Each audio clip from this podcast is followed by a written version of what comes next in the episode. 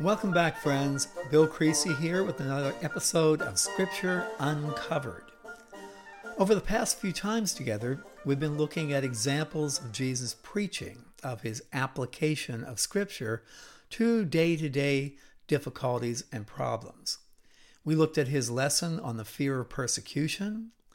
We looked at a lesson on detachment and radical simplicity, and a lesson on the responsibilities of discipleship. Today, I'd like to turn to a lesson on Jesus' opponents. How did he deal with those people that were difficult? Those people who criticized him, those people who didn't like at all what he was doing. And I'd like to begin by turning to Luke chapter 13 at verse 10. On a Sabbath, Jesus was teaching in one of the synagogues, and a woman was there who had been crippled by a spirit for 18 years. She was bent over and could not straighten up at all. Well, she could not straighten up at all, bent over. The Greek phrase is literally, she was being bent double, a much more vivid image than simply bent over. Grammatically, it's a present active participle suggesting that Satan binding her for 18 years was not a single act that caused her condition 18 years ago, but it's an ongoing action across the entire 18 years, right to the very moment Jesus encounters her. And of course, Jesus will heal her on the Sabbath, arousing the ire of the synagogue leaders. Well, when Jesus saw her, he called her forward and he said to her, Now, this is in the synagogue Woman, you are set free from your infirmity. Then he put his hands on her, and immediately she straightened up and praised God. Now, indignant because Jesus had healed on the Sabbath, the synagogue ruler said to the people, There are six days for work so come and be healed on one of those days, not on the Sabbath. Well, I suppose that's understandable. The woman had been being bent double for 18 years. Could she not have been healed the day before or the day after? In Judaism today, conservative Judaism and Reform, if you're walking down Rodeo Drive in Beverly Hills, you've been up there visiting and having a grand old time and doing some shopping and having lunch, and you are crossing the street talking to your friends, and you step off the curb and get hit by a car, the ambulance will come, scoop you up, and take you to Cedar Sinai Hospital, where they'll perform surgery even on the Sabbath. But if you want to get elective surgery, a facelift, let's say, they won't schedule it for the Sabbath. That's optional. You can do it before, you can do it after. Human need always takes precedent over ritual law, but there are limits. It's not your desire that matters, it's your need that matters. So one could argue, as the synagogue leaders did, that this woman's been coming here every day for 18 years. Could have been the day before, the day after. You didn't have to do it today. But Jesus said to them, You hypocrites, hypocrites, actor, someone wearing a mask, someone showing a different face to the public from who they truly are. Doesn't each of you on the Sabbath untie his ox or donkey from the stall and lead it out to give it water? Then should not this woman, a daughter of Abraham, whom Satan has kept bound for 18 long years, she was being bent double, a present active participle, an ongoing action for 18 years, Satan oppressing her moment by moment for 18 years? Should she not be set free on the Sabbath day from what bound her? And when he said this, all his opponents were humiliated because It was an urgent need. The people, though, were delighted with what he was doing. They saw the importance of it, they saw the truth of it.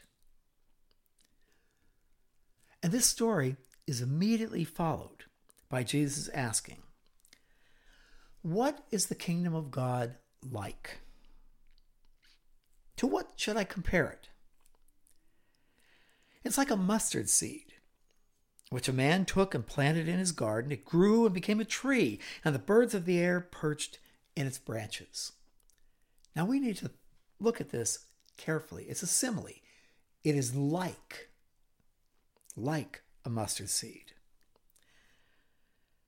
A mustard seed, tiny little seed like a poppy seed.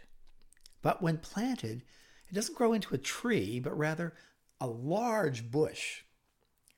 When we travel to Israel in the springtime and we get settled in on the shore of the Sea of Galilee, and we drive up the next morning to the Mount of Beatitudes, about a 10 minute drive, maybe 15 minutes at most. And we look out over the Sea of Galilee, the sloping side of the Mount of Beatitudes toward the Sea of Galilee. And you look around, it's springtime. After the winter rains, the flowers bloom. And I'll tell you, it is beautiful. The whole hillside is covered in yellow and purple. The yellow are the mustard seed plants. They, they cover the land, they grow wild. And the purple are thistles with purple blossoms to them. And it's a beautiful, beautiful sight. So the kingdom of God is like that tiny little seed that, when planted, spreads everywhere. And the birds of the air perch in its branches. Now, I've been told most often that it makes a very nice home, a very nice home for the little birds of the air. But birds in Scripture are always a negative image. Always. Remember in the parable of the of the the farmers planting the seed and some falls on the rocks and it's eaten up by the birds. And when Jesus explains the parable, the birds are Satan who eat up the word of God and take it away from people. Birds in Scripture are always a negative image. So, why did Jesus follow up this story of the woman bent double with this parable? What is the kingdom of God like? They're sitting in the synagogue. What is it like? The word of God spreads all over. But there are some like these synagogue leaders, these hypocrites, these actors who perch in its branches. Nasty people. And again he said, With what shall I compare the kingdom of God? It's like yeast that a woman took and mixed into large amounts of flour until it worked all through the dough. Well, yeast. That's how you make a nice fluffy loaf of bread. Isn't that a good thing? The kingdom of God is like the yeast in the dough. No, it follows the same pattern as the mustard seed. Yeast is always a negative image in Scripture on the very first Passover, way back when the Israelites were leaving Egypt. They put blood on the doorposts and they ate the, the lamb and unleavened bread, bread without yeast. Yeast is an emblem of sin in Scripture. So, what shall I compare the kingdom of God to? It's like yeast that a woman mixed into a large amount of dough and it worked its way through the dough. It's true. I remember my grandmother baking bread on this on the in the oven and should make the dough with the yeast in it and put it on the back of the stove to to be warm and it would rise. But then if you forgot about it, it would keep rising and keep rising and it would slop over and fall down behind the stove and it would smell and be rancid. Well, the yeast, like a woman who mixed a large amount of flour and worked it all through the dough. Yeast is an emblem of sin. And sin is always attractive. At the beginning, you wouldn't do it if it weren't. Nobody wakes up in the morning and says, gee, I think I'll sin big today. It just sort of happens. And when it takes root in your life, it grows and it corrupts. Jesus said it in the synagogue following the parable of the mustard seed. So the birds in the bush and the yeast in the dough are those hypocrites in the family of God. And we've all encountered them, haven't we? Every one of us has encountered birds in the bush and yeast in the dough. People who said, Oh, yes, I'm, I'm a, a loving member of the family of God. But they, they can be the nastiest people. And they can be in leadership positions. They can be pastors. Jesus continues. Jesus went through the towns and villages teaching as he made his way to Jerusalem. And someone asked him, Lord, given what you said up there in Galilee about the synagogue and the yeast in the dough and the birds in the bush,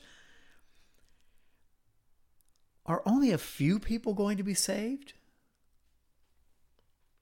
And he said to them, Make every effort to enter through the narrow door, because many, I tell you, will try to enter and will not be able to. Once the owner of the house gets up and closes the door, you'll stand outside knocking. Sir, open the door. But he'll answer, I don't know you or where you came from. I don't have a clue who you are. And then, then you'll say, Well, uh, Lord, we ate and drank with you, and you, you taught in our streets. He'll reply, I don't know you or where you came from. I don't have a clue who you are. Get away from me, you evildoers. And there'll be weeping there and gnashing of teeth. When you see Abraham, Isaac, and Jacob and all the prophets in the kingdom of God, but you yourself are thrown out, people will come from east and west, north and south, and take their places at the feast in the kingdom of God. Indeed, there are those who are last who will be first, and first who will be last. The family of God, the church. How do we get into the family of God? Well, we should do a whole series of podcasts on this one. But we are born into this world in a condition of sin. A condition of sin. Sin is not an act that we commit, it's a condition that we're in that manifests itself in outward sinful action. A condition of alienation and separation from God that manifests itself in sinful action. That's how we're born. We're born into the world in that condition. But then God provides the grace that enables us to respond in faith. And He'll provide sufficient grace for every person to respond. And it's a very interesting process, certainly as I've experienced it you know, having no desire, no capacity, no interest in God at all. And God provides that little tiny drop of grace, and you become curious, you become interested, and you take a little step closer, and He provides more grace, and a little step closer, and He provides more grace. You want to get to know Him. And how do you get to know Him? You listen to him, that is, in Scripture. You talk to him, that is, in prayer. And you meet his friends, other people in the family of God. And over time, that grace increases and increases. And at some point, He'll say to you, Would you like to spend your life with me? Would you like to spend eternity with me? And now you have a choice. You can say, Yes, I would. And if you say that, you take his hand and you move positionally from the world into the family of God. Your position changes. And it happens by grace through faith. Once in the family of God, you begin living a life, as Paul says, worthy of the calling we've received a life of active love or a life of good works. You get into the family of God by grace through faith. You live in the family of God by a life of active love, of good works. And across the rest of your life in the family of God, it's a process of sanctification until you step out into eternity, into God's presence. I often compare that to falling in love. You know, and I've told this story in class so many times that uh, if you've heard it already, you can just turn the podcast off now because you've done it. But in class, I, often I have very large classes, five, six hundred people, and uh, and we go we go on for, for five or seven years through the whole Bible, verse by verse, Genesis to Revelation, two hours a week every week for five or seven years, and uh, and when people come to class, they sit in the same place. Just like when you go to church, I'll bet you sit in the same pew every Sunday. And uh, I look out over the crowd and you get used to who's there and who's where. And, and then one day you notice, know, we take a break in the middle, a two hour class break in the middle. And you're out there in class and you go out and you have some coffee and you're talking with other people and you meet this person, this guy, and uh, you say, "Oh, are you new to class?" No, I've been coming every every week for three years now. Oh, never noticed him. He sat on the other side of the church toward the back. You never noticed him. But then you come back in after talking, and you think, "Well, that was a nice fellow." And then after class, you go home and uh, and and you do your life and you go to work and so on. Class is coming up the next week and you think, you know, I wonder if I'll see so and so. So you look for them. And sure enough, you find them and you talk before class and maybe you sit together. I notice that. I look out there and I know that you've moved. Well, time goes on. You get to know each other. You talk to each other, you listen to each other, you meet each other's friends. And then at some point in that relationship, you're falling in love with this guy. And at some point in this relationship, you, you go out to a nice dinner and you you have wine and lovely food and flowers on the table. And at the end of dinner, when dessert comes, he looks across the table and he says to you, I've been looking for you all my life. Would you marry me? And you're shocked because you've been thinking the same thing. Now you have a choice. You can say, uh, No, sorry, been there, done that, not interested. or you can say, I've been looking for you all my life. And yes, I would love to marry you and spend my life with you. Dinner's over, wedding set. We all come to the wedding on a Saturday morning, and then off you go on a honeymoon. But then you come home, and now you have to start living a life together. A life as a family. Your position has changed. When you walked into the church, you were you. When you walked out, you were us. And now you want to live a life that honors that relationship, live a life of active love. So, salvation, being saved, as it were, is the very same thing. We're born into the world in a condition of sin, no desire for God, no capacity for God, no nothing. but God provides the grace that enables you to respond in faith. And it's a choice. You could say, No, I'm, I'm not interested. I know some of those people who go to Bible classes, they're weird. And, you know, I, I even know some who listen to that, whoever that guy is on the podcast. I don't want to be like them. You could say no. We studied the Annunciation a while back on our podcast. And Mary had the complete freedom to say yes to God or no. She said yes. Salvation is not a reward for good behavior, it's a choice to step into the family of God and live life within the family or not. So Jesus said, Make every effort to enter through the narrow door, because many, I tell you, will try to enter and will not be able to. And once the owner of the house gets up and closes the door, you'll stand outside knocking, pleading, Sir, open the door. But he'll say, I didn't know you. You were a phony.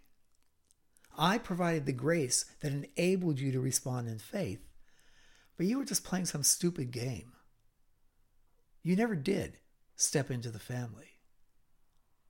You wanted people to think you did. Now, can you think of anyone in your local family of God, in your church, who's like that? Even some really important people, people in leadership positions, who are just playing a game. Jesus has a lot to say about his opponents. Well, that brings us up to the end of our podcast. Look forward to talking with you again. And uh, oh, please do come to logosbiblestudy.com and uh, have a look at our live classes. Well, they're online now because of the COVID 19, but uh, we're studying the minor prophets. And today I finished writing the lesson on Micah. So we've covered Amos, Hosea, and Micah. Uh, next week, we'll be looking first at Jonah. So it's really good material, I think. And who knows anything about the minor prophets? You know, they're minor not because they're less important, they're short. But, uh, but please do join us. And in the online classroom, we have every, every class across that seven year period is either there or it's going to be there. And you can take the full courses in the online classroom. So thank you. Blessings to all of you. See you in a couple of days. Bye bye.